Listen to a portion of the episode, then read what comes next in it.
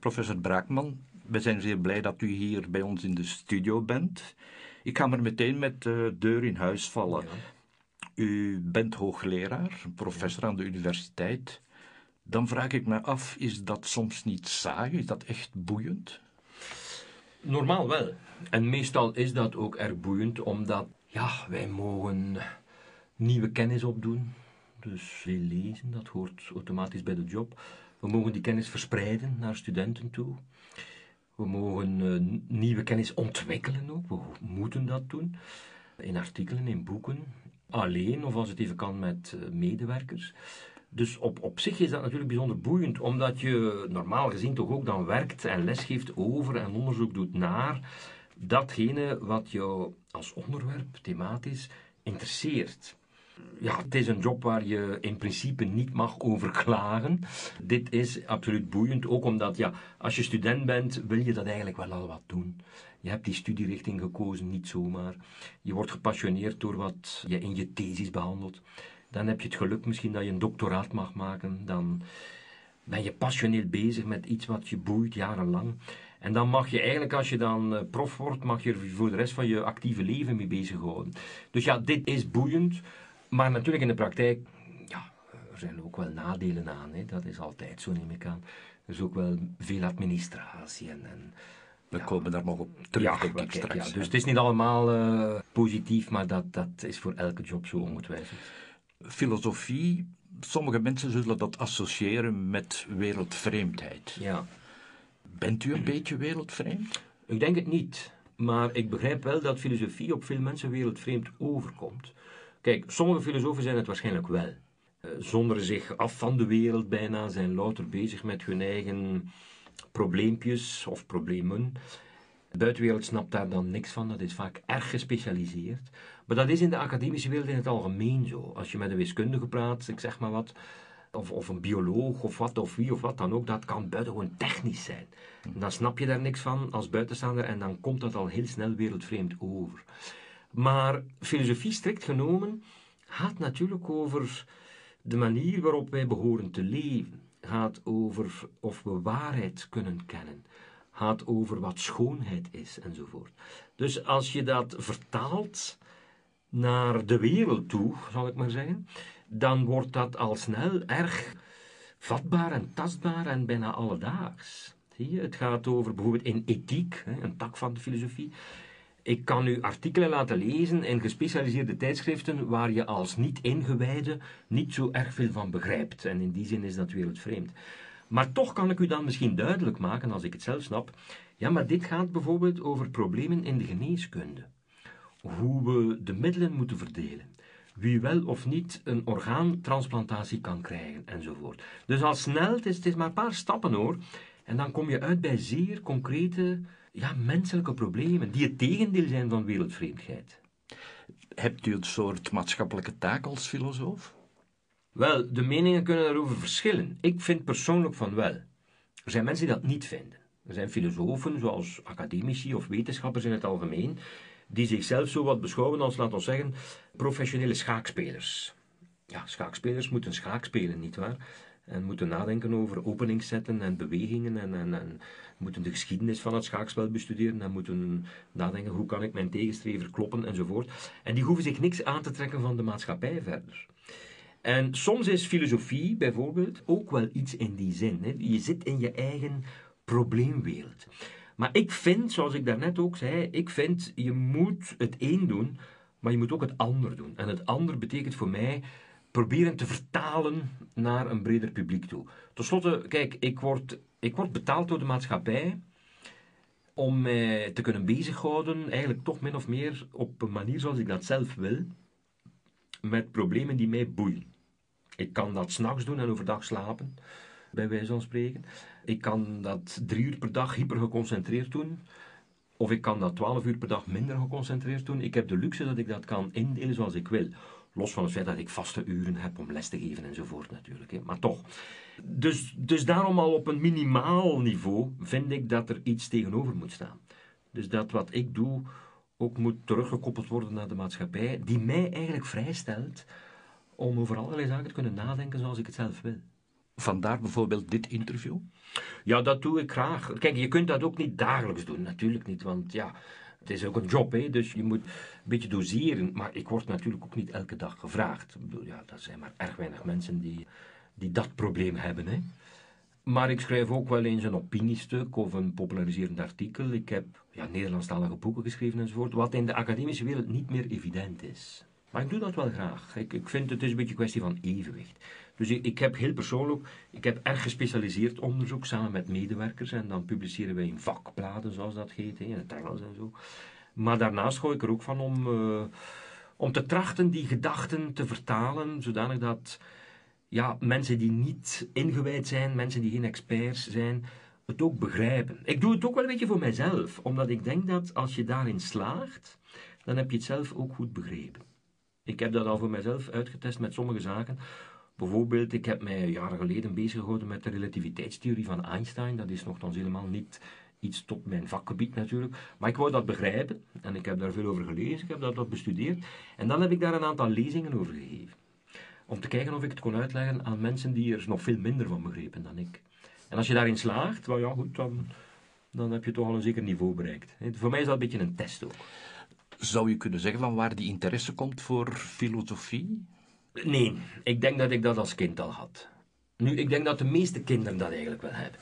Kinderen stellen zich allerlei vragen over ja, filosofische kwesties. Over de eindigheid van het leven, over de herkomst van het leven, over de zin van het leven, over de fundamentele eigenschappen van het universum. Wat tijd is, wat ruimte is. Doen ze dat, kinderen? Ja, ze doen dat. Dus dat weten we, dat kinderen van 5, 6, 7 jaar zijn daarmee bezig. Met bijvoorbeeld als je met een raket in de ruimte invliegt, of je dan altijd verder kunt vliegen dan wel of er een einde aankomt. En dan hebben kinderen ideeën zoals, ja, misschien kom je een muur tegen. Maar ja, na die muur gaat het dan toch weer gewoon verder en zo.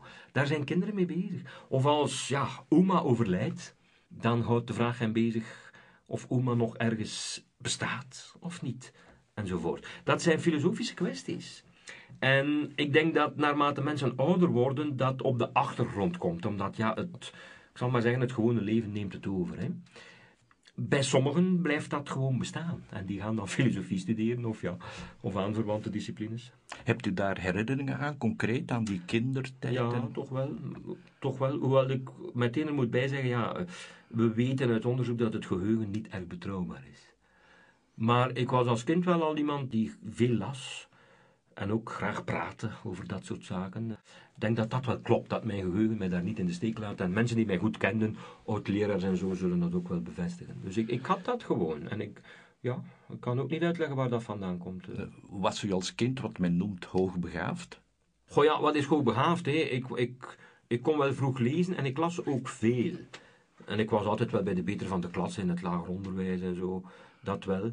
In het middelbaar was dat minder, maar ik ben altijd heel veel blijven lezen. Veel meer, denk ik, dan gemiddeld. Dus ik heb de interesse altijd gehad om veel te weten.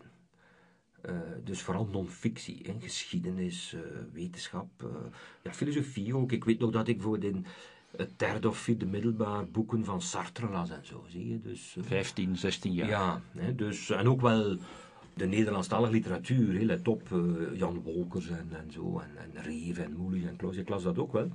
Maar ik las ook Camus en Sartre en zo. En, en ik begreep toen, toen ik 15 was, dat filosofie iets voor mij was. Ik wist daarvoor niet eens dat dat als opleiding aan de universiteit bestond.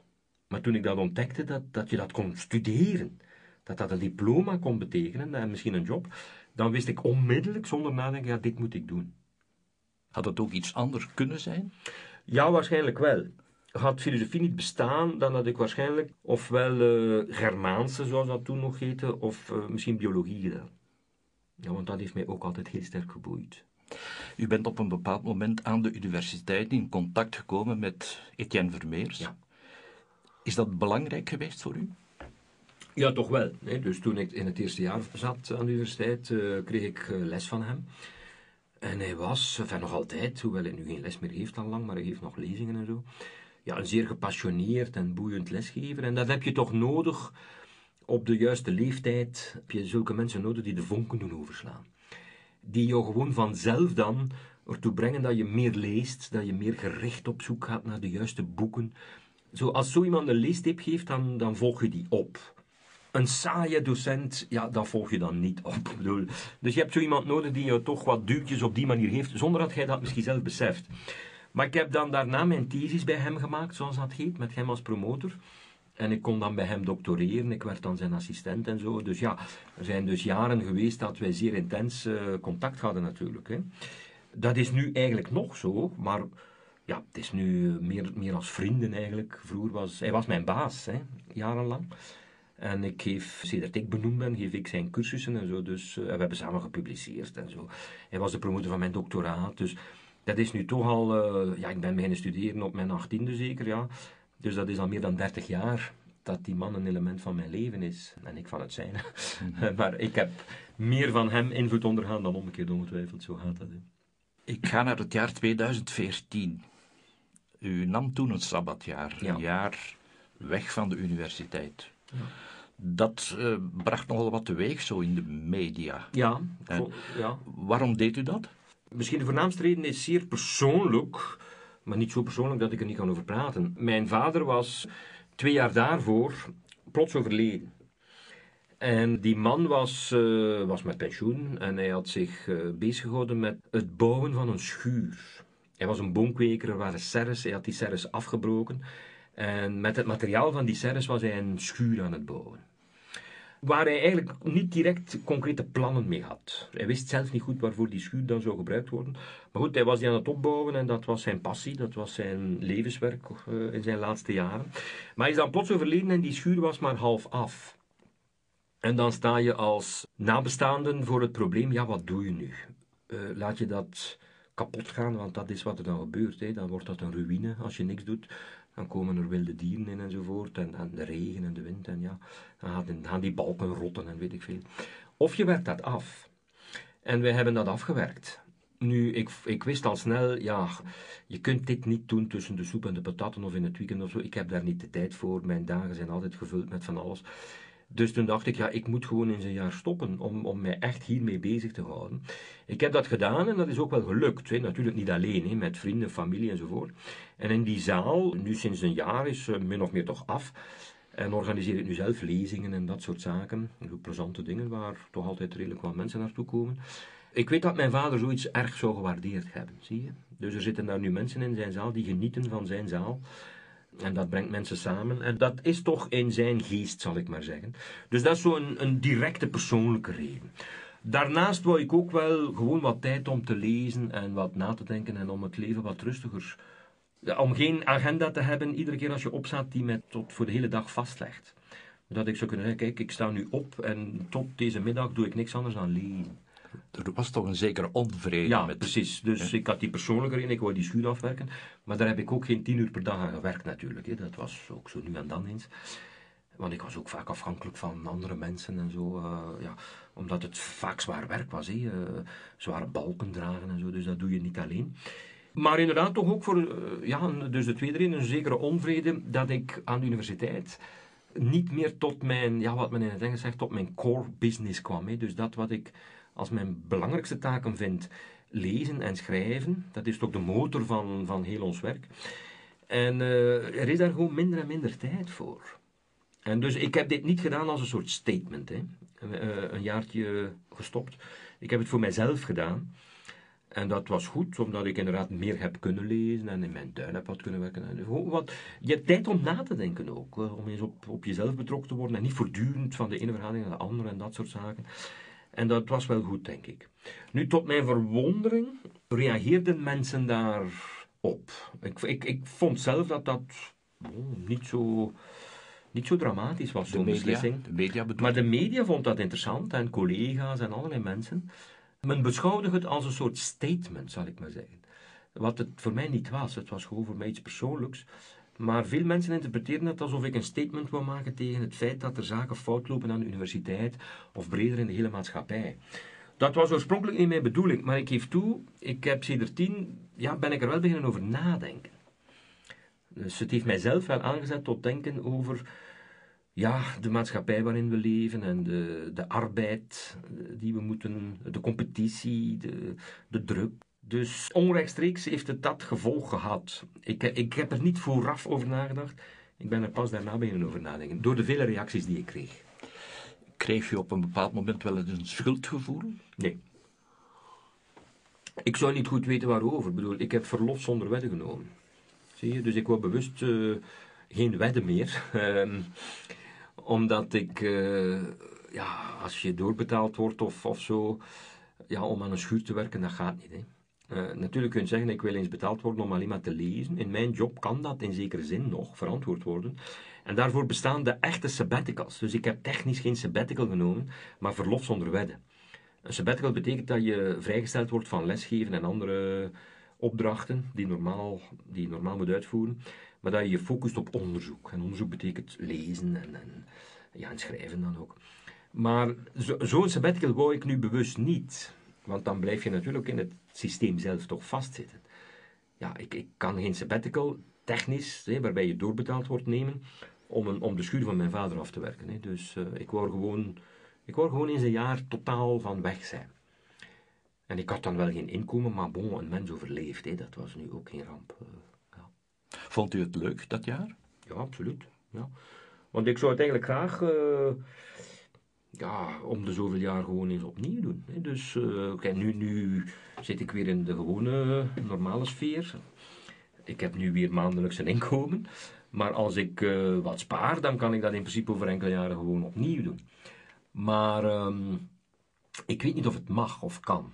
Omdat blijkbaar ja, deed ik iets wat zeer ongebruikelijk was. En de, de universiteitsraad, uh, zal ik maar zeggen, en de faculteitsraad en zo, moet zich daarover buigen. Maar moet je dat gunnen? Zie je? Omdat het idee is ook een beetje, ja, je, je bent een jaar weg, misschien ben je na dat jaar niet meer helemaal mee en zo. Dat kan, hè, denk ik, voor sommige disciplines. Sommige disciplines gaan zo snel dat je je nauwelijks kunt permitteren om er een jaartje uit te stappen. Maar in filosofie is dat anders. Filosofie is op zich traag. Eer je een specialist wordt in het werk van Plato of Kant, dat duurt jaren. Dus, dus in mijn geval is het net een, een, een, een, ja, een positief iets. Het is een pluspunt. Dat je zegt, ik trek mij eens een jaar terug om te lezen. Dat komt mijn onderwijs enzovoort net ten goede. Zie je? Was het voor u moeilijk om opnieuw daarin te stappen? Nee. Daarvoor is een jaar ook weer te weinig. Dus uh, je verleert dat niet. Uh, bedoel, ik, maar ik bedoel opnieuw het ritme. De, nee, nee, nee, dat mag ik niet zeggen. Uh, nee, je pikt dat zo weer op. dat lesgeven en andere zaken en zo. Ook ja, ik heb ook wel door. Het is al een jaartje, is niks, hè, dat passeert zo. En ik heb ook wel het contact met mijn onderzoekers onderhouden in dat jaar. Alleen op een andere manier. Ze kwamen dan bijvoorbeeld bij mij thuis, in plaats van dat we aan de universiteit afspraken. Zo. Maar uh, je, je, je raakt op een jaar tijd niet de draad kwijt hoor, dat is niet zo. Zou u ooit uit die universiteit kunnen stappen en iets anders gaan doen? Denk ik wel, denk het wel, ja. Ik denk het wel, omdat eh, de universiteit is boeiend en ja, ik heb daar geweldig veel aan te danken. Um, maar ik, ik vind dat je voor elke job eigenlijk moet uh, in het achterhoofd de gedachte moet kunnen hebben: kijk, ik moet ook eventueel iets anders kunnen doen. Stel dat het je ongelukkig maakt wat je doet. Dan ga je toch niet zeggen: ja, goed, ik ga het nu toch nog, in mijn geval nog 15 jaar bijvoorbeeld, nog uithouden. Dat, dat vind ik absurd. Dus ik kan mij dat zeer zeker voorstellen dat ik uh, nog tijdens mijn actieve leven, dus, hè, uh, dus actief werkleven bedoel ik dan, voor, voor pensioenleeftijd iets anders zou doen. Wat weet ik niet, maar natuurlijk, het zal ook niet iets radicaal anders zijn. Ja, maar ik kan me wel een leven voorstellen waarin ik meer schrijf en lezingen geef enzovoort. Dus een soort spin-off van het universitaire werk. Maar zonder, zonder alles wat de universiteit ook meebrengt. Het is ook een beetje een logapparaat, hè, waar je een beetje in vermalen kunt geraken ook. Eh, kijk, vandaag, uh, we zijn nu in de latere namiddag, maar ik heb uh, de hele dag eigenlijk uh, ben ik met administratie bezig geweest. Ja, dat, is gewoon zo. Dat is niet leuk. Dat is niet leuk. Wel, kijk, ja, het, het is wat het is. En, en, iedereen staat ervoor en zo. En uh, een deel ervan bijvoorbeeld ging over iemand die ik... Uh, die einde contract is, maar die ik toch nog zes maanden kan opvissen. Maar dan moet ik kijken waar ik het geld ga halen. En dan moet je van het een krediet naar het ander versluizen en zo. Dus dan, dan moet ik dat samen met een, uh, een, een, een, ja, een secretaresse, een, bediende, bekijken van wat is er mogelijk, wat niet. Dat is complex, dat is een heel gedoe, dus je bent daar lang mee bezig. Maar het is wel belangrijk. Hè? Het is om iemand nog langer te werk te houden. Dus uiteraard moet je dit doen en ik ben blij als dat dan ook lukt en zo. Maar dat neemt niet weg dat ik, kijk, vanavond, als ik dan terugkijk op de dag en mij afvraag wat heb ik nu eigenlijk gedaan, dan kan ik misschien een beetje een wrang gevoel hebben ook. Snap je? Niet over dit. Wel, nee, interview. dit interview nu niet, maar je begrijpt wat ik bedoel. Ja, ja. Dat je soms dagen hebt, meerdere dagen, dat je, dat je dan inziet, ja, ik heb niet gelezen, ik heb niet geschreven, ehm, ik heb eigenlijk niet gedaan wat ik in principe moet doen. Zie je? En dat klopt, dat klopt niet echt. U zei daarnet, eh ik ben in de loop van dat sabbatjaar beginnen denken over andere dingen, of op een andere manier Ja. beginnen te denken. En ik las ergens dat u zegt van, ik wil de rest van mijn leven besteden aan dingen die er echt toe doen. Ja, Dat wel, betekent- ja. ja. het sluit aan bij wat ik net zei. Dus, dus, ehm, ik, maar natuurlijk, dat is een utopie ook. Maar, maar zoveel mogelijk wil ik er naar streven om te lezen wat ik echt wil lezen, wat ik belangrijk vind. Ehm, de dingen schrijven die ik nog wil schrijven. Nadenken waarover ik nog wil nadenken, enzovoort.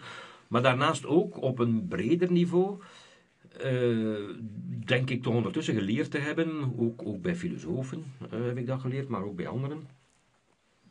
Wat er toe doet is omgaan met mensen, eh, bepaalde dingen, projecten, mooie projecten realiseren. Zoals die schuur bijvoorbeeld, dat is zoiets wat, waar ik heel blij ben dat ik dat gedaan heb. Dus je leert toch eh, zin van onzin onderscheiden, of, of dat wat ertoe doet onderscheiden van dat wat niet zo belangrijk is. En kunt u dat zeggen? Wat doet er, wat doet er echt toe? Wel, projecten realiseren waar je een bepaalde diepe, fundamentele eh, bevrediging kunt bij ervaren. En dat is iets anders dan bijvoorbeeld hard werken om een bepaalde bevordering te halen. Ik zeg maar wat. Of hard werken om meer te verdienen, zodat je een andere auto van een andere klasse, bij, bij wijze van spreken, of die jou in een andere sociologische klasse ja, doet belanden. Dat zijn allemaal dingen die er niet toe doen. Status. Status bijvoorbeeld is niet belangrijk. Geld is niet onbelangrijk, maar het is minder belangrijk dan mensen denken, gemiddeld genomen. Of in onze maatschappij. Competitie met mensen, dus, dus ergens het halen of per se de betere willen zijn. Dat zijn allemaal onbelangrijke zaken. Eh, maar eh, voldoende contact onderhouden met vrienden en familie. Dat Maar is heel- iets wat wel belangrijk is. Heel onze maatschappij is daarop gericht, op die... Ja, Het moet allemaal doelgericht zijn, het moet allemaal efficiënt zijn, efficiënt. eh, rendement enzovoort. Ja, precies, maar dat is nu net waar ik, waar ik vraagtekens bij plaats, zie je. Ehm, dus ja, ook, ook ja, ik, ik praat natuurlijk het best vanuit mijn eigen leefwereld. De universiteit eh, is daar ook in meegezogen. Hè. We hebben een systeem waarbij je, eh, je prestaties eh, afgemeten worden op basis van je aantal publicaties in bepaalde tijdschriften. Dat wordt allemaal zeer kwantitatief benaderd. En ik begrijp dat wel, natuurlijk. Maar je voelt tegelijkertijd dat dat ergens doorgeschoten is. Hè. Dus dat is op hol geslagen. En het gaat er dan op de duur niet meer om wat daarin staat in die publicaties, maar het gaat dan over die objectievere criteria. Eh, hoeveel keer wordt het geciteerd? Eh, wat, is, wat is de impactfactor, heet dat dan, van het tijdschrift? Dus er is daar ook een heel jargon rond ontstaan. En je merkt ook dat er mensen zijn aan de universiteit die, die hun job doen in functie van dat soort criteria. Terwijl je moet de job doen in functie van je passie.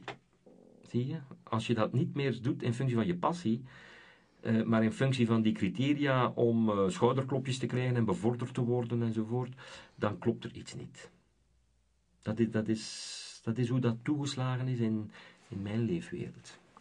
U geeft tegenwoordig voordrachten onder andere over luiheid. Ja. Terecht op luiheid.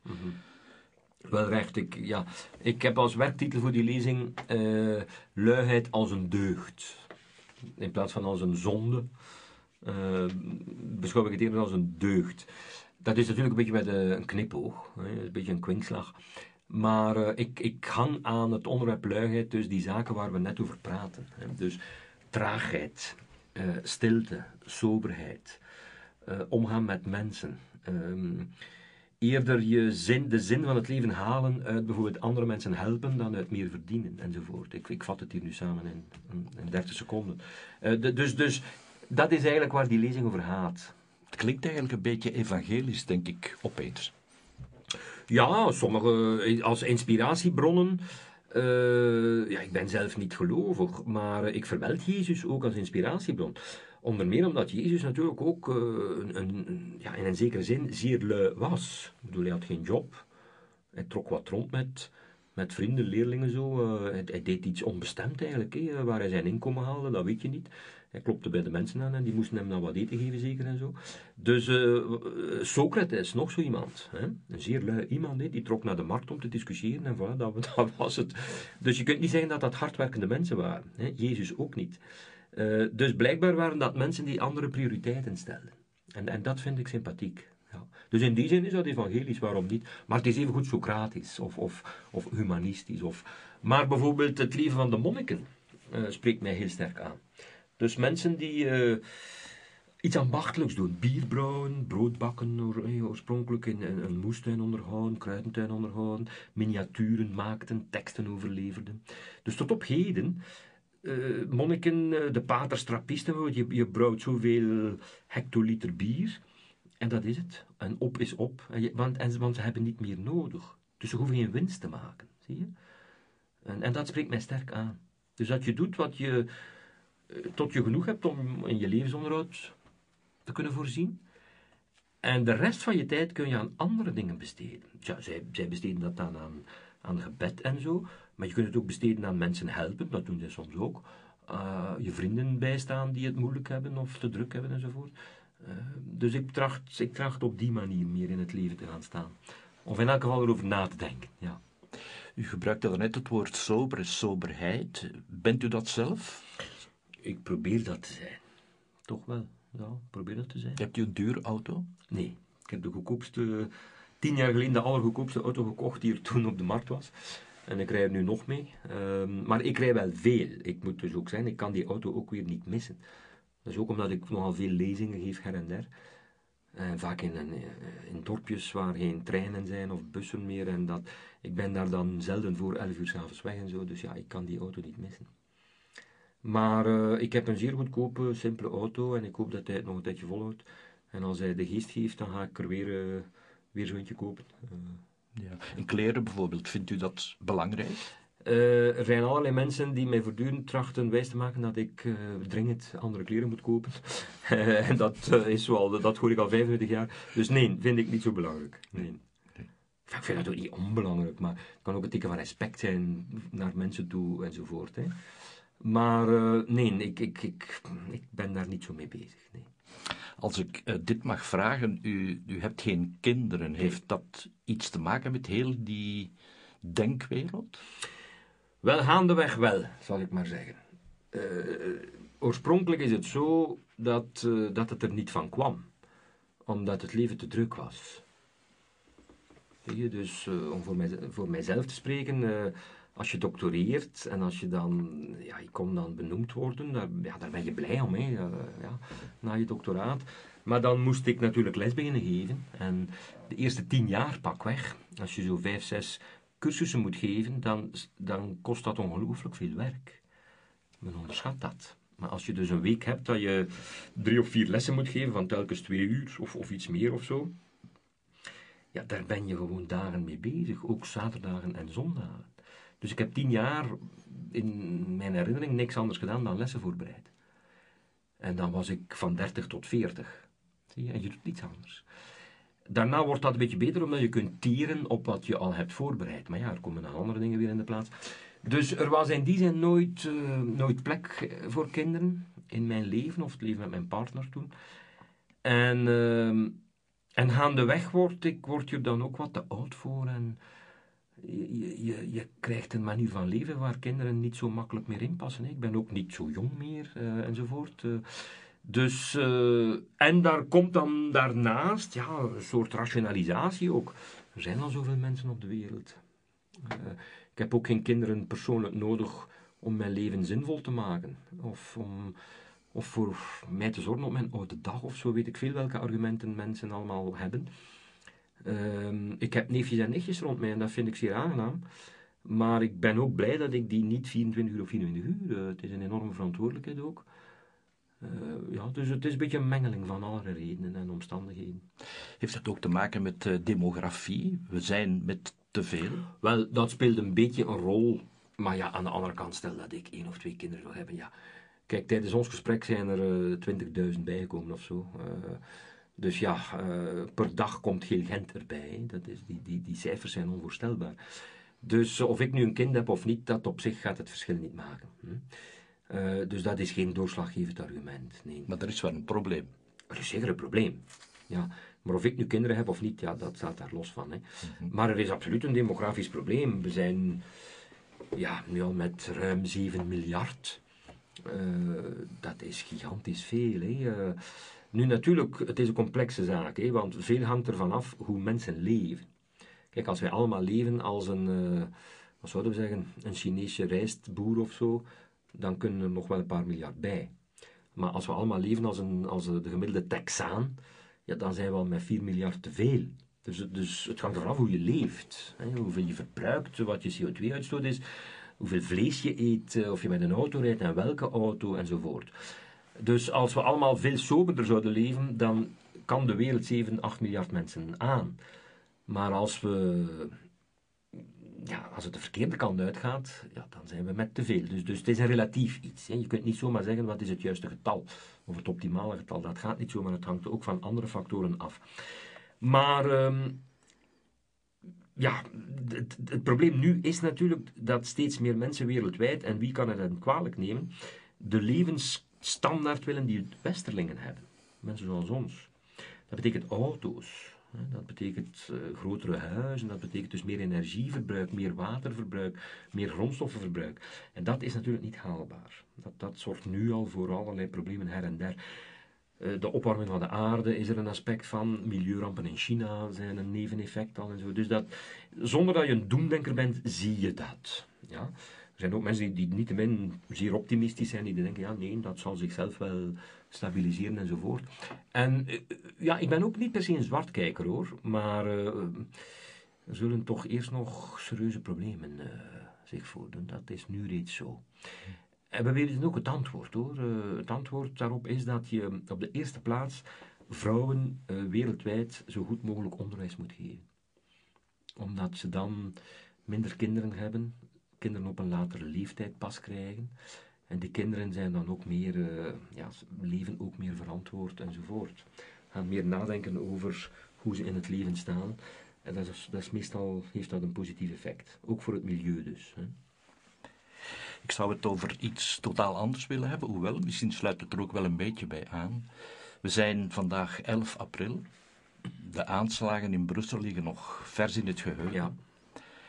Um, u zegt ergens, en ik heb het ook wel eens meer gelezen, de wereld is nog nooit zo veilig geweest als de dag van vandaag. Ja, ik denk dat dat juist is, ja. Hebben we dan geen reden om bang te zijn? Het is een interessante kwestie. Waarvoor moet je bang zijn? Hè? Je moet bang zijn voor de juiste, de juiste dingen. We zijn meestal bang voor de verkeerde zaken. Uh, bijvoorbeeld voor een, uh, ik zeg maar wat, een vliegtuigcrash hoeven jij en ik niet bang te zijn.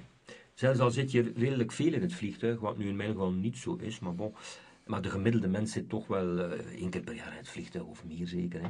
En veel mensen hebben schrik. Maar daar is eigenlijk geen enkele reden toe. Natuurlijk zullen er nog vliegtuigen neerstorten. Maar de kans dat jij of ik persoonlijk individueel in zo'n vliegtuigcrash betrokken worden, is buitengewoon klein. Ja, je kunt het ook zo uitleggen uh, met een positief iets. De kans dat iemand de lotto wint, is vrij zeker. Maar de kans dat ik de lotto win, is verwaarloosbaar klein. Dus natuurlijk zullen er nog vliegtuigrampen gebeuren, maar zelfs al vlieg ik vrij geregeld voor de rest van mijn leven, de kans dat ik er persoonlijk bij betrokken ben, is erg klein. Dus eigenlijk hoef ik daar niet bang voor te zijn. Nee. Moet ik bang zijn om in een verkeersongeluk betrokken te worden? Ja, best wel. Want er gebeuren veel meer verkeersongelukken dan vliegtuigcrashes. Dus statistisch de kans dat ik straks in mijn auto stap en een ongeluk heb, is veel groter. Dus dat ik daar een, een gezonde schrik voor heb, is niet slecht. En dat mij dat ertoe brengt dat ik niet drink vooraf, dat ik uh, de verkeersregels in acht neem, dat ik mijn gordel aandoe, dat is gewoon verstandig. En dat komt voort uit een schrik die realistisch is. Maar dat ik zou zeggen, uh, ja, ik ga het vliegtuig niet nemen, want ik heb schrik voor uh, een aanslag of een crash of zo, dat is onredelijk.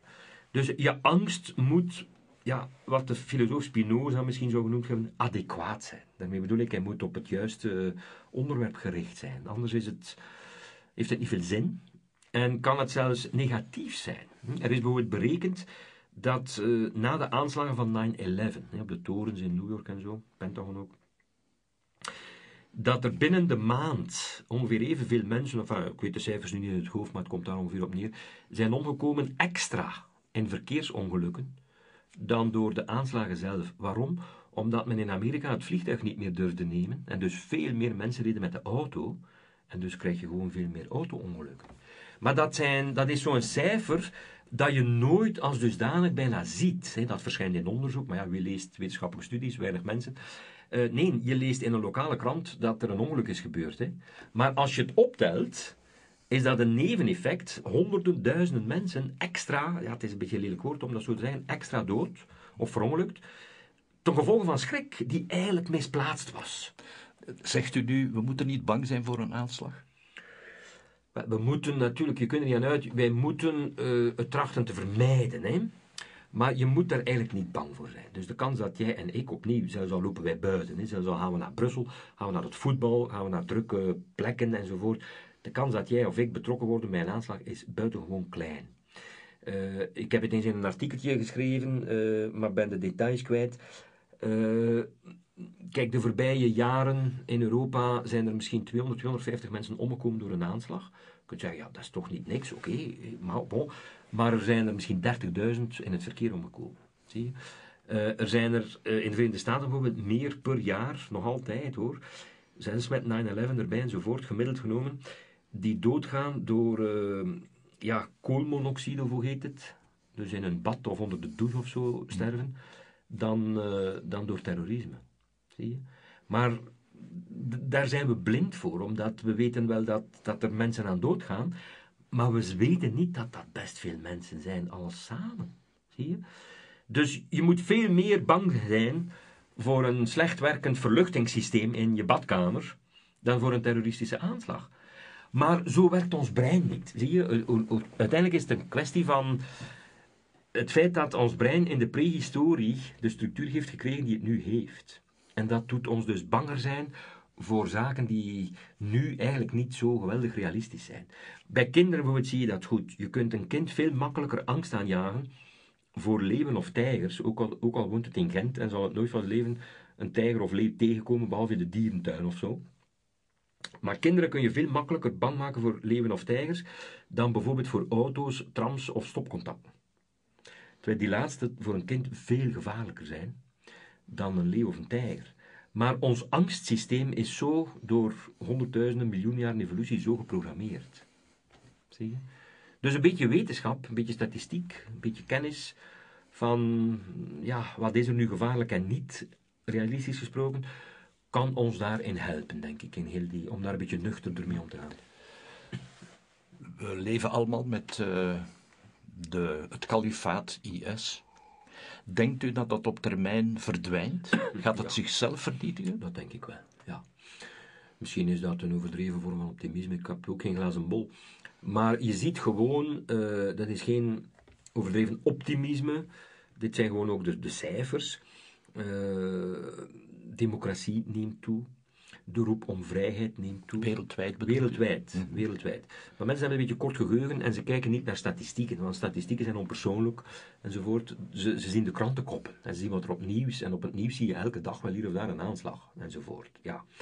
Maar uh, niettemin, uh, wereldwijd neemt uh, de veiligheid toe, dus we hebben minder reden om angst te zijn. En mensen willen ook wereldwijd gewoon een, een autonomer, een vrijer leven. Dat verkoopt zichzelf als het ware. Zie je? Dus uh, zelfs in Europa, mensen hebben kort geheugen, nog niet zo lang geleden was Duitsland, Italië, Portugal, Griekenland, Spanje, dat waren dictaturen. Dat waren dictaturen. Niet zo lang geleden, hè. Dus je kunt je nu niet meer voorstellen dat zo landen terug naar de dictatuur gaan. Ondanks dat er natuurlijk soms wel populistische en andere politici zijn enzovoort. enzovoort. Ja. Maar de meerderheid van mensen, neem nu in Europa, en wij komen toch nog van enkele decennia geleden nog uit dictaturen, wil daar niet meer naar terug. Die wil daar niet meer naar terug. Want democratie brengt allerlei baten en voordelen met zich mee. Het leven wordt gewoon beter in het algemeen.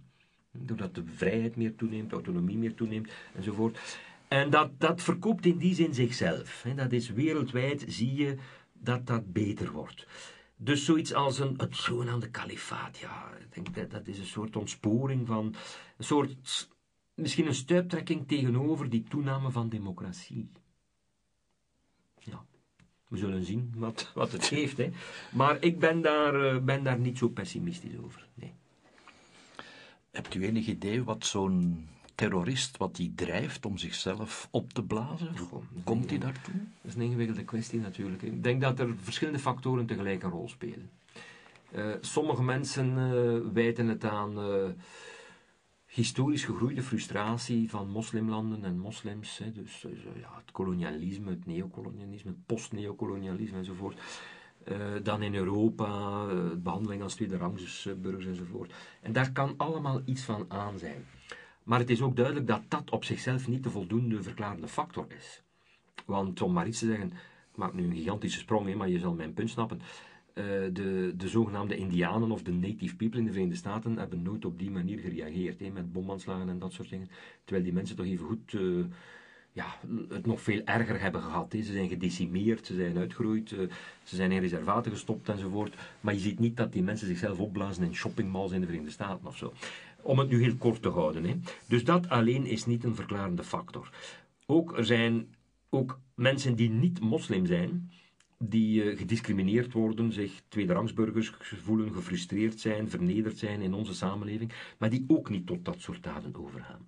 Dus er is duidelijk meer aan de hand dan enkel dat. Hè. Um, Speelt religie een rol? Wel, er zijn veel mensen die dat ontkennen. Je hoort dat heel vaak. Het heeft niks met religie te maken. Ik ben het daar helemaal niet mee eens.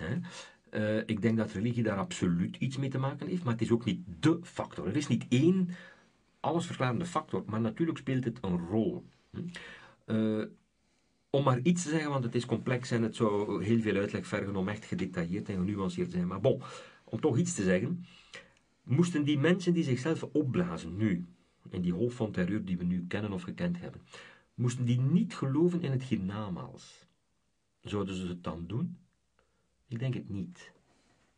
Maar het idee dat er na je dood nog een ander leven is, en dat is een religieuze idee, laten we het ons nu toch maar zo noemen, speelt daar denk ik een rol in. Ik denk niet dat een van die zogenaamde zelfmoordterroristen, dat daar één tussen zat, die ervan overtuigd was dat er geen hiernamaals bestond. Als dat juist is, dan speelt dat een rol. En dat is een religieus iets. Zie je? Uh, en ik denk dat er nog andere zaken ook een rol spelen. Maar religie op zich is weer niet de doorslaggevende factor. Want we hebben allerlei vormen van terrorisme gekend. Denk aan het ETA, de IRA, bij ons de CCC en ga zo maar door. Die duidelijk niet religieus of veel minder religieus gemotiveerd waren, maar eerder bijvoorbeeld nationalistisch. Je kunt, of anticapitalistisch. Je kunt allerlei factoren hebben die een rol spelen in terrorisme. Zie je? Dus religie, religie kan ook niet de doorslaggevende factor zijn. Maar in wat wij nu kennen, dus jonge moslims die aanslagen plegen of aan zelfmoordterrorisme doen, speelt religie denk ik evident een rol. Het is, het is gevaarlijk zelfs ook om dat te ontkennen. Wat mensen bedoelen als ze zeggen, ja, dit heeft niks met religie te maken, dan bedoelen ze eigenlijk, dit heeft niks te maken met religie zoals wij willen wat religie is. Maar dat is een naïeve opvatting. De oprichting van het kalifaat, waar we het net over hadden, heeft natuurlijk ook alles met religie te maken. Daar kun je ook niet omheen. Dat is een soort terugkeer naar een, een soort utopisch ideaal van hoe moslims behoren te leven enzovoort. Je kunt toch niet ontkennen dat dat religieus geïnspireerd is, iets dergelijks. En leven volgens de oorspronkelijke voorschriften van wat? Van religie. En ga zo maar door. Ja? Dus wij vinden dat misschien volkomen absurd en onwezenlijk. Maar voor die mensen is dat bittere ernst. Dus natuurlijk heeft het daar iets mee te maken. Maar het heeft bizar genoeg dus in die zin ook iets met moraliteit en zelfs idealisme te maken. Hè? Dus uh, een soort ideaalbeeld van hoe het, het, het leven er moet uitzien en, en op een zeer verknipte manier natuurlijk. Maar het zijn geen nihilisten die dit doen. Het zijn ook geen psychopaten. Zie je? Iemand als Dutroux bijvoorbeeld was een psychopaat, maar Dutroux was niet geïnteresseerd in uh, zijn levensbeschouwing opdringen aan anderen met geweld of zo. Dat is een totaal ander type van persoon, zie je? Uh, het zijn dus ook geen nihilisten. Die mensen hebben, hoe gek het ook klinkt, bepaalde idealen. Dus ik denk dat er een aantal contra-intuïtieve aspecten vastzitten aan dat zelfmoordterrorisme die we nog niet genoeg onder de knie hebben. Ik vergelijk het zelf, en ik ben natuurlijk niet de enige, met hoe secten werken. Zogenaamde secten. Uh, mensen die in secten geraken, dat kan soms ook snel gaan, let op. Hè. Um, kunnen vaak ook op korte tijd hele rare opvattingen hebben, die wij niet goed snappen als buitenstaander. En ze gaan een andere identiteit uh, creëren, ze gaan een andere naam krijgen, ze gaan hun haar afscheren, ze gaan andere kleren dragen. Ze gaan de secteleden broeders en zusters noemen en ze verbreken de banden met hun, ik zal maar zeggen, echte broeders en zusters enzovoort. Dat, dat vind je ook allemaal terug bij die Syrië-strijders en, en het kalifaat en die terroristen ook enzovoort. Dat is zeer vergelijkbaar. En als je daarin zit, binnenin is alles logisch. Erbuiten is alles volstrekt onlogisch en irrationeel. Dus je moet begrijpen hoe, hoe dat werkt, denk ik, om dat goed te kunnen doorgronden. En secten doen ook vaak in handelingen rare dingen. Hè? Er zijn er die collectief zelfdoding hebben gepleegd. In Jonestown, zogenaamde Jonestown in Guyana, enkele decennia geleden hebben meer dan 800 mensen zich gezelf dood. En niet alleen dat, ze hebben ook hun kinderen vermoord, want die kinderen, uh, bon, dronken niet spontaan uh, het gif of zo. Hè.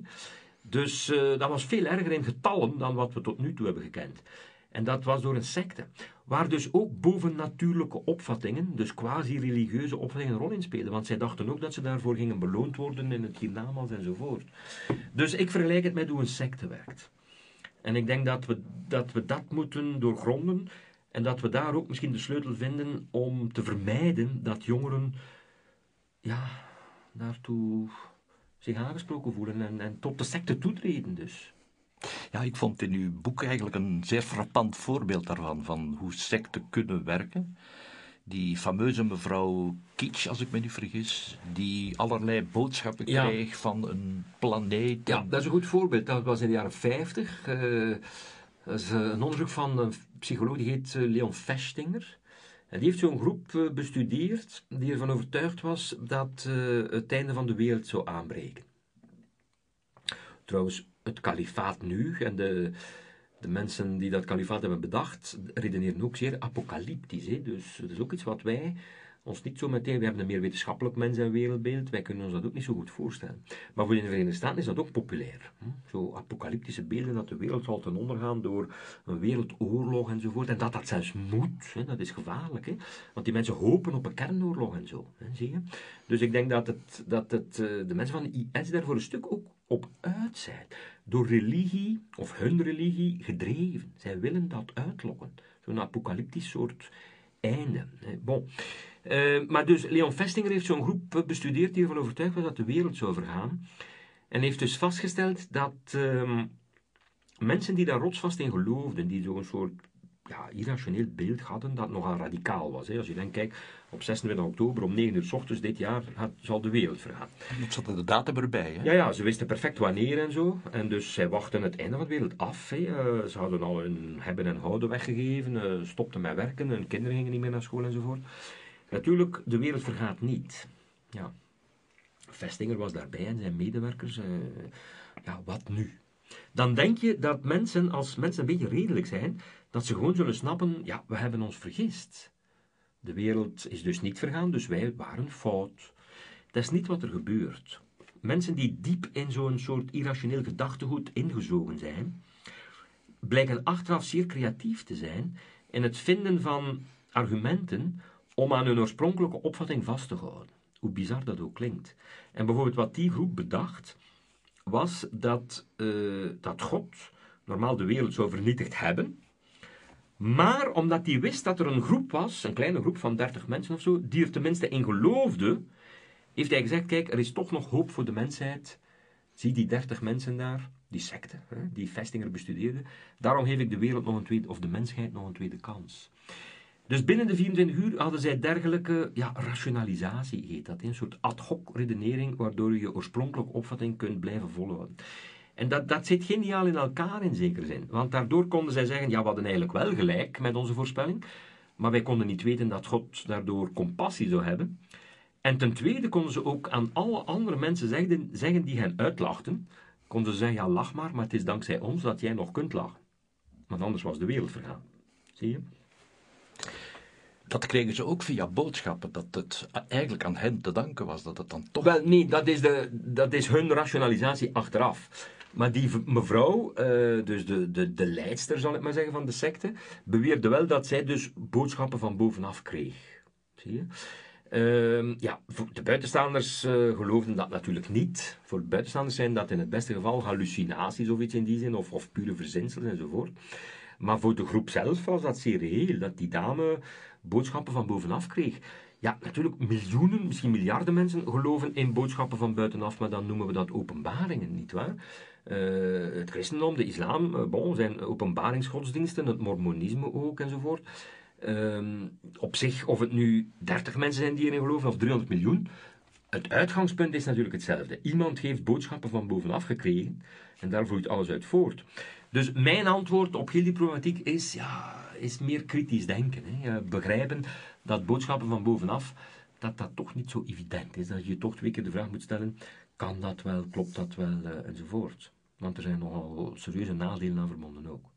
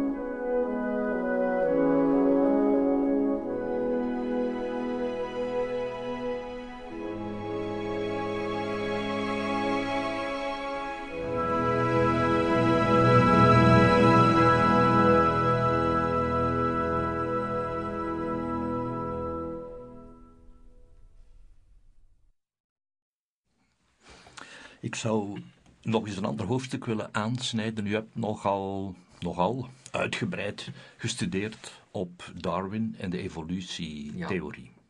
U hebt daar ook een boek over geschreven. Ja. Hoe Darwin tot zijn opvattingen kwam, een Ja. soort van biografie. Hoe revolutionair was dat eigenlijk, die evolutietheorie? Ondertussen 200, 150 jaar oud. Hè? Ja, eh goeie 150 jaar. Eh, ik denk eh, bijzonder revolutionair. Ja. Dus mijn, mijn doctoraat ging daar al over, dus ik heb daar dus nogal intens mee bezig geweest, inderdaad. Ehm, ja, het is een zeer revolutionaire idee eh, of theorie. Ik denk om allerlei redenen. Maar de voornaamste reden is natuurlijk, en het sluit eigenlijk een beetje aan bij wat we net hebben besproken ook, dat we dankzij die theorie weten dat iets wat er ordelijk en complex en intelligent eh, enzovoort uitziet, toch als het ware van onderuit, blind, ongericht, ontwikkeld kan zijn. Zie je? Dus voor mensen voor Darwin, kijk, de logica is als volgt, eenvoudig voorgesteld.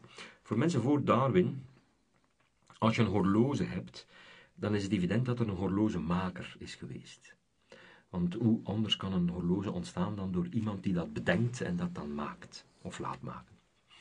Maar nu, als je naar een oog kijkt, een kniegewricht, een, een hart, een blad aan een boom, eh, om het even welke functionele structuur in de natuur, bij mensen, bij dieren, bij planten, is de gedachte niet zo ver om te denken, ja, als een uurwerk een uurwerkmaker veronderstelt, dan veronderstellen al die andere structuren ook een maker. Hoe zou je het anders kunnen uitleggen? Voor Darwin hadden we eigenlijk maar één alternatief voor die opvatting. Dat was beweren dat het allemaal puur toeval was. Maar dat is nogal moeilijk om vol te houden. Zeggen dat, dat, dat, dat een cel door puur toeval ontstaat, is lastig, want een cel is een zeer complex en functioneel iets. En voor organen en, en allerlei andere, en vleugels van vlindertjes en, en noem maar op, geldt dat ook. Dus Darwin, wat hij fundamenteel heeft gedaan, is ons duidelijk gemaakt dat er een mechanisme bestaat, het is het mechanisme van natuurlijke selectie, dat inspeelt op variatie, maar blind en ongericht, dat gewoon domweg datgene behoudt, zal ik maar zeggen, wat een gemiddeld meer beter voorbeeld biedt voor een organisme en voor de reproductie van genetisch materiaal dan een andere variant die is. Voordeel bedoelt u? Voordeel of voorbeeld? Een voordeel. Voordeel. Een voordeel. Dus als iets positief is voor overleven en reproductie, dan heeft het gewoon gemiddeld genomen een beetje meer kans om te blijven bestaan en doorgegeven worden aan de volgende generatie. En het komt erop neer, zo krikt dat zichzelf op. Ehm, dus je kunt vanuit iets heel eenvoudig dan toch na zoveel generaties iets heel complex krijgen, alsof het van bovenaf bedacht is zoals een uurwerk is bedacht. Dat is in essentie eigenlijk wat Darwin heeft ingezien. En dat is revolutionair omdat het dus duizenden jaren van denken over complexe functionele structuren bij de mens, maar in de hele natuur, dat heeft ons daar een heel andere visie op eh, gegeven. En dus je kunt dat doortrekken naar zaken die nu nog altijd eh, niet helemaal goed verklaard zijn volgens veel mensen. Denk aan intelligentie, aan bewustzijn, aan moraliteit enzovoort. Mensen vragen zich af, waar komt dat vandaan, dat soort eigenschappen? Wel, ook die kennen een, een evolutionaire verklaring. Zie je? Dus Darwin, zijn theorie raakt aan zeer veel zaken. En sommige mensen boezemt dat misschien wat angst in. Want ze hebben dan schrik dat ze ja, dat, dat het, het sacrale zal verdwijnen, het, uh, de waardigheid van de mens misschien onderuit gehaald wordt enzovoort. Uh, mij boezemt, boezemt dat helemaal geen angst in. Ik denk dat dat een misverstand is. Je kunt wetenschappelijke theorieën accepteren en toch een, een zeer humaan wezen blijven, natuurlijk. Misschien helpt het zelfs. Het roept veel weerstand op, hè? deze ja. riep en roept nog altijd. Niet alleen uit religieuze hoek, maar ook uit andere. Ja, precies. Nee, kijk, vanuit religieuze hoek heb je natuurlijk eh, het creationisme, dat is de meest frappante vorm van weerstand. Uh, die gewoon evolutie niet accepteren en dus uiteraard ook de theorie over evolutie ook niet. Uh, en die letterlijk in de schepping geloven. Je hebt islamitische, joodse, christelijke varianten. Dat zijn de creationisten. Dat noemen we creationisten, maar die mensen zijn bij veel. Hè. In de Verenigde Staten is dat meer dan 40% weten we bijvoorbeeld, dat is toch veel. veel.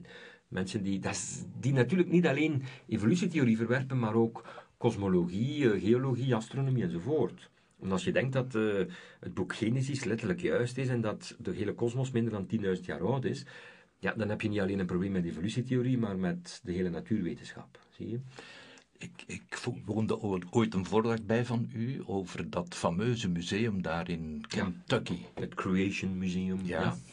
ja. dat is een museum dat dus het creationistische gedachtegoed tot expressie brengt. Ik heb dat bezocht. Uh, ja, beroepshalve zal ik maar zeggen. Hè. Hallucinant. Um, dat is zeer bizar. Het is hallucinant. Het is alsof je in een parallel universum binnenstapt, noem ik dat. Hè. Alles lijkt op het universum dat je kent. Maar het is toch helemaal anders. Dus er zijn van, je kent die natuurhistorische musea die wij kennen. Hè. Brussel, Berlijn, Londen, Parijs enzovoort, New York, noem maar op. En uh, daar heb je fossielen en uh, de, de, de taxonomie van de natuur en de evolutie van de mens wordt afgebeeld enzovoort, volgens de wetenschap, volgens de huidige stand van de wetenschap. In dat Creation Museum wordt alles uitgebeeld volgens het boek Genesis. Dus je ziet de uitbeelding van de zondvloed en de ark van Noah, en eerder nog de slang en Eva, en, en het feit dat Adam en Eva uit het paradijs verdreven worden enzovoort, dat, dat is hun museum. Zij denken dat dat allemaal letterlijk waar is. En je loopt daar uren in rond, het is gigantisch groot, dat heeft miljoenen dollar gekost. En er zijn ondertussen al miljoenen bezoekers geweest. Niettemin, ook hier, voeg dat daar graag aan toe, blijkt uit de cijfers dat het ook toch op zijn terugweg is. Dus het creationisme in het algemeen.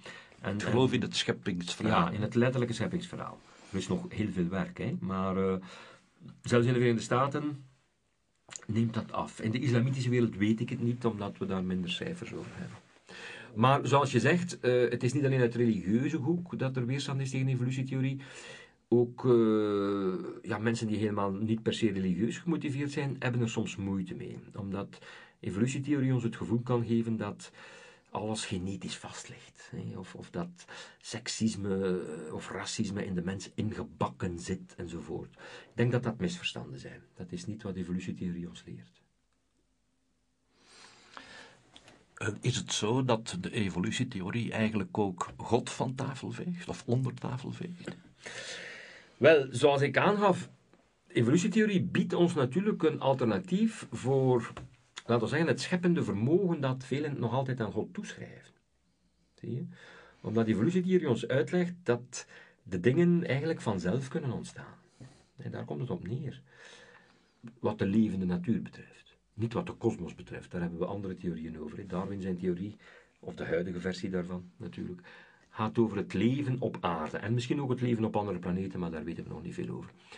Maar eh, theorieën over het ontstaan van de kosmos beweren eigenlijk iets erg gelijkaardigs. Hè. Stephen Hawking, zijn theorieën bijvoorbeeld, komen ook uh, toch erop neer dat het universum helemaal niet uh, een scheppende geest nodig had, maar dat het uit zichzelf ook is kunnen ontstaan. En Darwin heeft zoiets al gezegd 150 jaar geleden over levende structuren. Dus dat maakt in die zin God overbodig. Je hebt God niet meer nodig als een verklaring voor, uh, voor het feit dat er dingen in de kosmos en in de natuur bestaan. Trouwens, natuurlijk, ik moet daar ook aan toevoegen, als dat jouw geloof is denken dat je dus God nodig hebt om als verklarende factor voor de kosmos of voor de natuur, dan is dat een, een beetje een zwakke vorm van geloof. Want eigenlijk, eigenlijk is God dan ja, dat wat je bedacht hebt om de haten in jouw verklaren, verklaringen op te vullen. Dus dan zeg je, ja, ik weet niet hoe het gebeurd is, niemand weet het, dus moet God het wel gedaan hebben. Dat is een beetje een zwakke vorm van geloof, zie je? Want je loopt altijd het risico, als de wetenschap vooruit gaat, dat jouw verklaring met God dan gewoon geëlimineerd wordt. En ik denk dat dat gebeurd is, de voorbije 150 jaar. Niet alleen door Darwin, maar door andere mensen ook. Sluit dat dan het bestaan van God uit? Nee. Nee, God kan bestaan. Er kunnen meerdere goden bestaan. Uh, ik heb er zelf niet zo meteen een idee van, uh, maar ik, ik heb persoonlijk de opvatting dat je voor sterke beweringen uh, sterke bewijzen moet hebben. En zeggen dat God bestaat, of een God, of, een, of goed doen, en die is al machtig, al wetend, al goed enzovoort, dat is een tamelijk straffe bewering. En als je daar geen bewijzen voor ziet, ja, dan zie ik niet goed in waarom ik dat zou moeten accepteren. Natuurlijk, het argument dat mensen daar kunnen tegen inbrengen, ja, maar het is gewoon een, een geloof. Ik geloof het zonder goede redenen. Goed, eh, prima, bedoel, ja, mensen mogen geloven in wat zij willen zonder goede redenen. Hè. Maar waarom dan wel in een God en niet in, in andere zaken? Bedoel, ja, kunnen we een lange boom over opzetten. Had Darwin het zelf, bij manier van spreken, moeilijk met zijn theorie? Vanuit zijn gelovige achtergrond oorspronkelijk? Um, hij werd dan wel zelfs priester worden op een bepaald moment. Wel, hij wou dat nu niet zo persoonlijk direct, maar hij was mislukt als geneeskundestudent. Zie je? En dan heeft zijn vader gezegd, ja weet je wat, word jij dan maar priester. Maar je moet dat uh, zien binnen de Anglikaanse kerk. Die mensen mogen trouwen en zo. En uh, als priester in de Anglikaanse kerk, dan heb je veel vrije tijd. Dan kun je je bezighouden met je hobby's. Uh, dan kun je de natuur blijven bestuderen en boeken schrijven en zo. Dus Darwin zag dat wel zitten om die reden. Zie je? Dan dacht hij, goed, dan word ik ergens priester. Ik trouw, ik ga een goed leven hebben, een rustig leven en ik kan me met mijn hobby's bezighouden. Zijn vader zei hem dat ook. Zei hem, uh, je, je deugt voor niets, je kunt alleen maar op ratten schieten en insecten verzamelen, dus word maar priester. bedoel, dat was zo'n soort uh, oplossing voor iemand die, ehm, die voor de rest zijn jeugd aan het verknallen was in die tijd. Die plannen zijn doorkruist doordat hij meekomt met de Beagle, een schip waarmee hij dan de wereld heeft rondgereisd. Uh, bon. En dus is hij geen priester geworden, maar is hij eigenlijk een soort onafhankelijk wetenschapper geworden. Zie je? Had hij het zelf moeilijk met zijn theorie? Wel, wat zijn geloof betreft, denk ik niet. Er zijn heel veel brieven bewaard van Darwin en, en allerlei persoonlijke notities enzovoort, dus we weten daar toch heel veel van. Um, zijn geloof is gewoon geleidelijk verdampt, zullen we maar zeggen, zoals bij veel mensen. Dus heeft daar geen trauma over gehad, heeft, dat, heeft, dat, is daar, heeft daar niet van wakker gelegen, is daar niet uh, door getormenteerd geweest. Dat geloof is gewoon verdwenen zonder dat hij er last van had. Maar waar hij wel problemen mee had, is dat met het feit dat zijn vrouw diepgelovig was. En hij wist dat zijn vrouw dacht dat zijn ongeloof hem misschien in de hel zou doen belanden. En dat kwelde hem. Niet de, gedachte dat hij in de hel zou belanden, want daar geloofde hij zelf niet in natuurlijk. Maar de gedachte dat zijn vrouw dacht dat hij, haar geliefde man, want het was een zeer goed koppel, dat hij in de hel zou belanden. Dat kwelde hem. Dus uit een soort, ja, omwille van zijn vrouw. Zijn, de angsten van zijn vrouw waren ook de zijne, dus, en, en hij kon daar niet tegenop. Want ja, wat moet je zeggen? Dat was gewoon erg moeilijk. En die mensen in die tijd, Victoriaanse tijdperk, die schreven daarover brieven naar elkaar. Dus man en vrouw schreven daarover brieven. En die hebben we nog. Dat is wel mooi, maar en ook aangrijpend. Ja. U noemt uw boek Darwins moordbekentenis. Ja. Ehm, in welke zin was dat een bekentenis van een moord? Wel, uh, ik heb dat boek zo genoemd naar uh, een passage van Darwin zelf in een brief aan een vriend van hem. En die vriend was uh, Joseph Hooker, bon, was een, een botanist, dus ook een, een, ja, geleerde zoals Darwin, een bioloog zouden we nu zeggen ook. Maar dat woord werd toen nog niet zo gebruikt. En uh, op een bepaald moment heeft Darwin dus voor het allereerst in een brief naar, die, naar hem, naar die vriend toe, uh, ik zal maar zeggen bekend, dat hij dus al een hele tijd aan het werken was aan een theorie die ervan uitging dat evolutie een feit is. En dat evolutie op zich kwam toen niet uit de lucht gevallen. Kijk, Lamarck, jaren daarvoor, had al een evolutietheorie. En er waren er nog geweest. Maar de gedachte dat evolutie bestaat had een slechte naam. Het werd eerder geassocieerd met charlatans of pseudowetenschap, zouden wij nu zeggen. Zie je? En natuurlijk waren er ook nog altijd heel veel mensen, uiteraard, die, die er gewoon niet in geloofden, die letterlijk in het scheppingsverhaal geloofden. Dus om al die redenen schreef Darwin naar die vriend, ja, ik ben al een tijdje aan het werk aan, en het is bijna alsof ik jou nu een moord ga bekennen, aan een theorie over evolutie. Zie je, het was ook een halve kwinkslag zo. Maar er ging tegelijkertijd meer aan vast dan enkel dat. En vandaar dat ik Darwins moordbekentenis heb ik ja, dit als titel bedacht voor dat boek. En wat ik daarin uitleg, of probeer uit te leggen, is dus uh, wat hij dan wel zou vermoord hebben. En, en het belangrijkste heb ik al toegelicht. Dat is dus de opvatting dat de schoonheid, de complexiteit, de functionaliteit enzovoort die wij in de natuur kennen, dat die van bovenaf bedacht en ontworpen is. Dat heeft Darwin, ja, tussen aanhalingstekens, vermoord. U zei over een, het geloof dat verdampt bij Darwin. Is dat voor u ook zo geweest? Ja. Ja. Ja, ik ben als kind was ik ook gelovig en als jonge tiener. Uh, katholiek opgevoed, toch wel? Ja, katholiek opgevoed, maar zo typisch, uh, typisch zo sociocultureel katholicisme van de jaren zeventig zo. Hè. Uh, um, ja, ik bedoel, iedereen in mijn omgeving, mijn vriendjes, mijn, mijn familie, de vrienden van mijn ouders, de meeste, enfin niet allemaal ongetwijfeld, maar waren in die zin sociocultureel katholiek zo. Hè. Maar nooit, uh, ja, dat was niet zo dat ik dan mijn ongeloof, een beetje als Darwin in feite, ik heb dat nooit ervaren als iets diep schokkend of een, alsof ik een totaal andere persoon werd of zo, uh, of alsof ik iets fundamenteel ben kwijtgeraakt, dat heb ik nooit gehad. Het geloof heeft mij ook nooit zo te pakken gehad dat ik, ja, dat ik mijn, mijn leven daar heb op ingericht of afgesteld of zo. Dat niet. Um, dus ja, dat is verdampt, zal ik het ook maar noemen. Ja. Uw moeder, hoe staat die daar tegenover? Mag ik dat vragen? Ja, mag ik dat vragen? Ik, uh, ik heb er met haar al over gepraat. Uh, zij is gelovig, maar uh, denk niet dat zij daar nu nog moeite mee heeft. Euthanasie, ik zeg maar. Wel ja, bijvoorbeeld, ik wou daar naartoe. Kijk, zij is zelf pro-euthanasie, ze is pro-abortus. Ze vindt zelfs dat de euthanasiewet niet ver genoeg gaat. Dus uh, ze is wel gelovig, maar, maar niet, uh, ze gaat zich nooit afvragen uh, of ze wel de richtlijnen van, van het Vaticaan genoeg volgt of zo. Dat, dat interesseert haar allemaal niet. Um, dus in wezen is zij een humaniste. Maar zij is natuurlijk opgevoed in dat katholicisme en, en dan kost het toch nog een generatie om daar van los te komen. Zie je? Dus zij is daar niet van losgekomen. Nou, dat is ook oké, denk ik. Hè. Maar uh, ja, uh, ik denk dat zij daar wel een beetje mee gezeten heeft toen ze wist dat ik zelf ongelovig was. Um, maar ook wel niet zo erg. Ook omdat gewoon uit de feiten blijkt, duidelijk, het is niet omdat je ongelovig bent dat je dan een dat je dan ontspoort of degenereert of een slecht mens wordt of zo. Dat is natuurlijk niet zo. Um, je hebt ook een aantal gelovige vrienden. Natuurlijk, natuurlijk. Ja, ja natuurlijk. Ja, ik heb daar... Uh, heb daar uiteraard ook geen problemen mee. Maar het is wel soms aangenaam om, om te kunnen discussiëren. Hè? Dus uh, ik heb gelovige vrienden, dat zijn allemaal verstandige mensen. En die kunnen er wel tegen dat, ik, dat we soms eens discussiëren over wat een mirakel is of niet is. En, en of Jezus echt verrezen is of niet. En al dat soort zaken.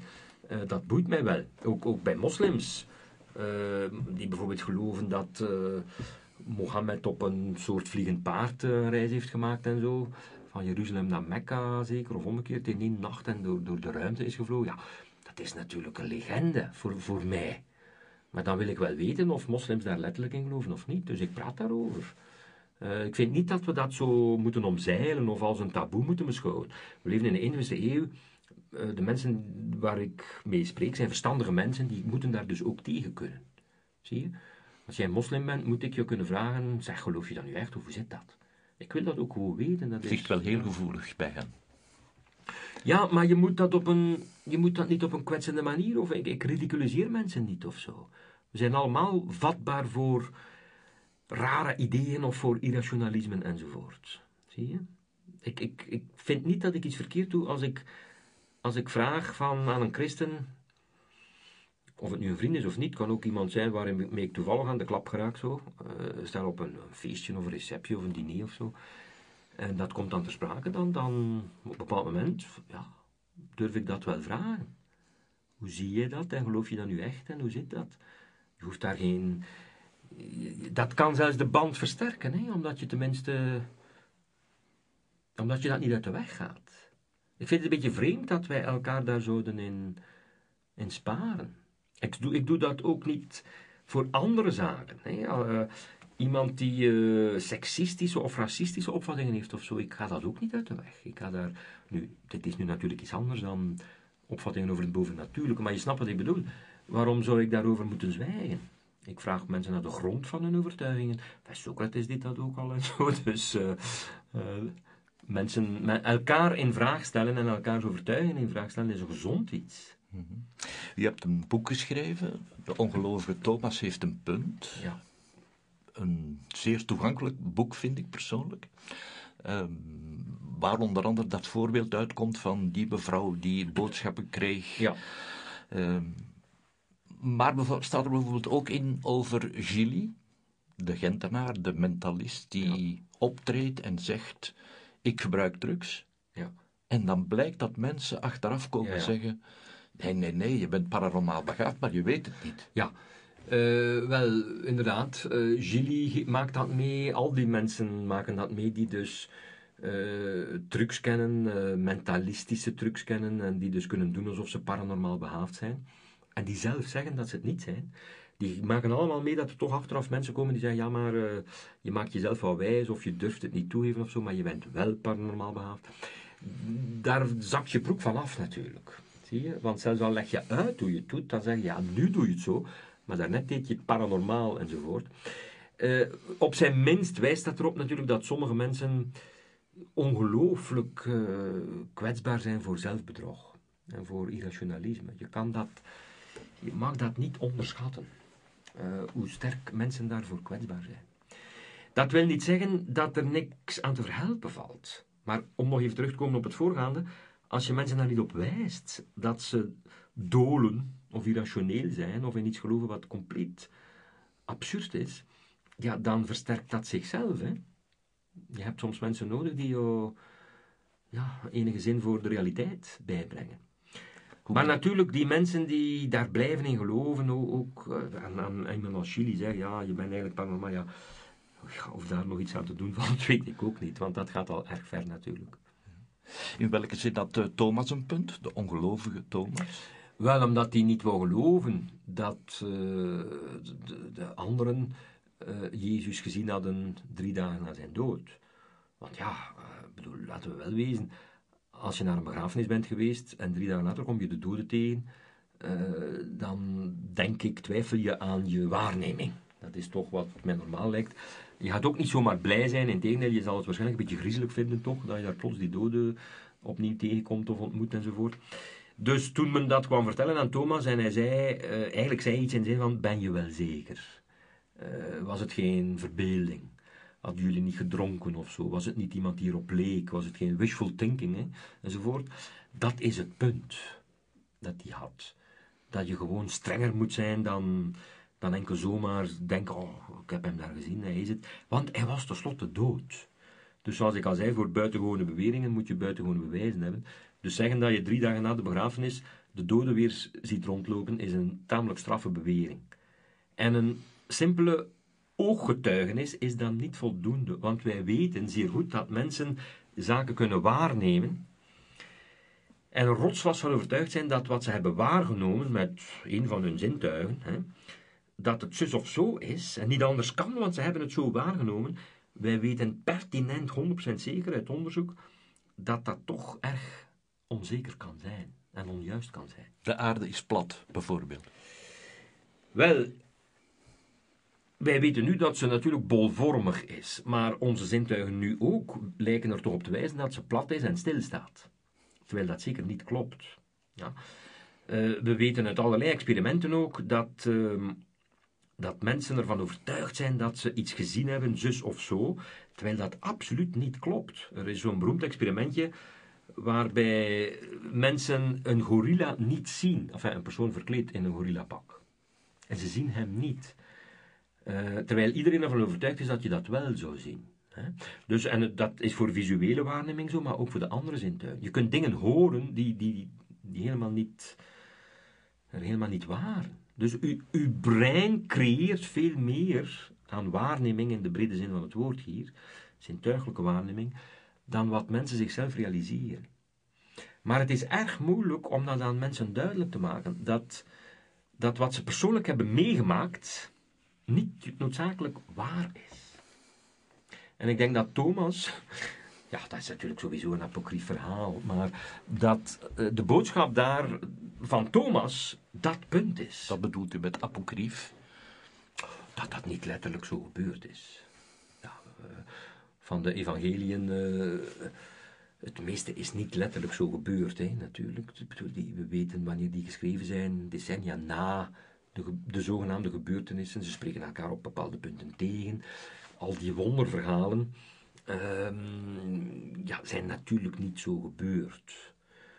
Dat zijn typische verhalen waarbij men aan iemand die men zeer bijzonder vindt, uh, ja, die men dus, om te illustreren hoe bijzonder die persoon wel is, creëert men verhalen die van die persoon uh, iemand maakt die wonderen kan verrichten. Dat treedt in alle religies op. Zie of overal uh, waar men dus een persoon wil boven zichzelf doen uitstijgen, worden verhalen bedacht natuurlijk. Uh, kijk, Boeddha, toen de kleine Boeddha, overal waar hij zijn voeten zette, groeiden er spontaan lotusbloemen. Vertelt men. Een buitenstaander zoals jij en ik, die niet, niks direct met het boeddhisme hebben, wij weten dat dat een apocrief verhaal is. Dat zal niet kloppen dat daar lotusbloemen bloeiden. Maar wij weten ook hoe het komt dat mensen dat soort verhalen bedenken. Dat is om te illustreren wat voor een bijzondere mens Boeddha wel was. Als we daar met onze neus op zitten, zoals met de verhalen over Jezus natuurlijk, ja, eh, zien we dat niet zo. Maar dat is natuurlijk, dat heeft, dat heeft literaire functies, zie je. Uh, dat is niet letterlijk en daarom is dat apocrief. Het, het, het verhaal van de ongelovige Thomas komt erop neer dat het Jezus de kans gaf om achteraf te zeggen, toen hij ook aan Thomas verscheen, zalig zij die niet zien en toch geloven. Dus waarmee hij kon beklemtonen dat het geloof eigenlijk belangrijker was dan het kritische nadenken. U begrijpt, ik, ik keer liever de zaken om. Mhm. Maar dat is het punt van het verhaal, hè, om duidelijk te maken dat het geloof uh, belangrijker is dan al de rest.